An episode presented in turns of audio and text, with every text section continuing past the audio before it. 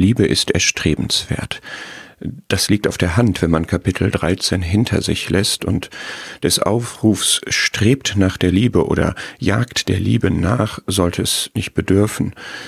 Darauf kann man ja nicht verzichten, und es gibt doch nichts Besseres als das ewige, vollkommene, das, was wirkt, zieht, motiviert, verbindet, wärmt, heilt, gewinnt.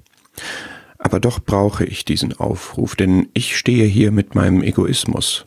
Ich stehe hier mit meiner Angst, meiner gefühlten, aufrichtig gefühlten Unfähigkeit und ja, Hilflosigkeit. Wie kann ich denn der Liebe nachstreben? Wie kann ich lieben mit Gottes Liebe?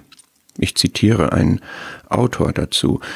Sie möchten gern andere Menschen so lieben, wie Gott sie liebt dann kommen sie durstig zu ihm, trinken sie in tiefen Zügen von der Liebe, die Gott für sie hat, und bitten sie ihn, ihr Herz mit einer Liebe zu erfüllen, die es wert ist, weitergegeben zu werden, mit einer Liebe, die sie fähig macht, andere über sich selbst zu stellen.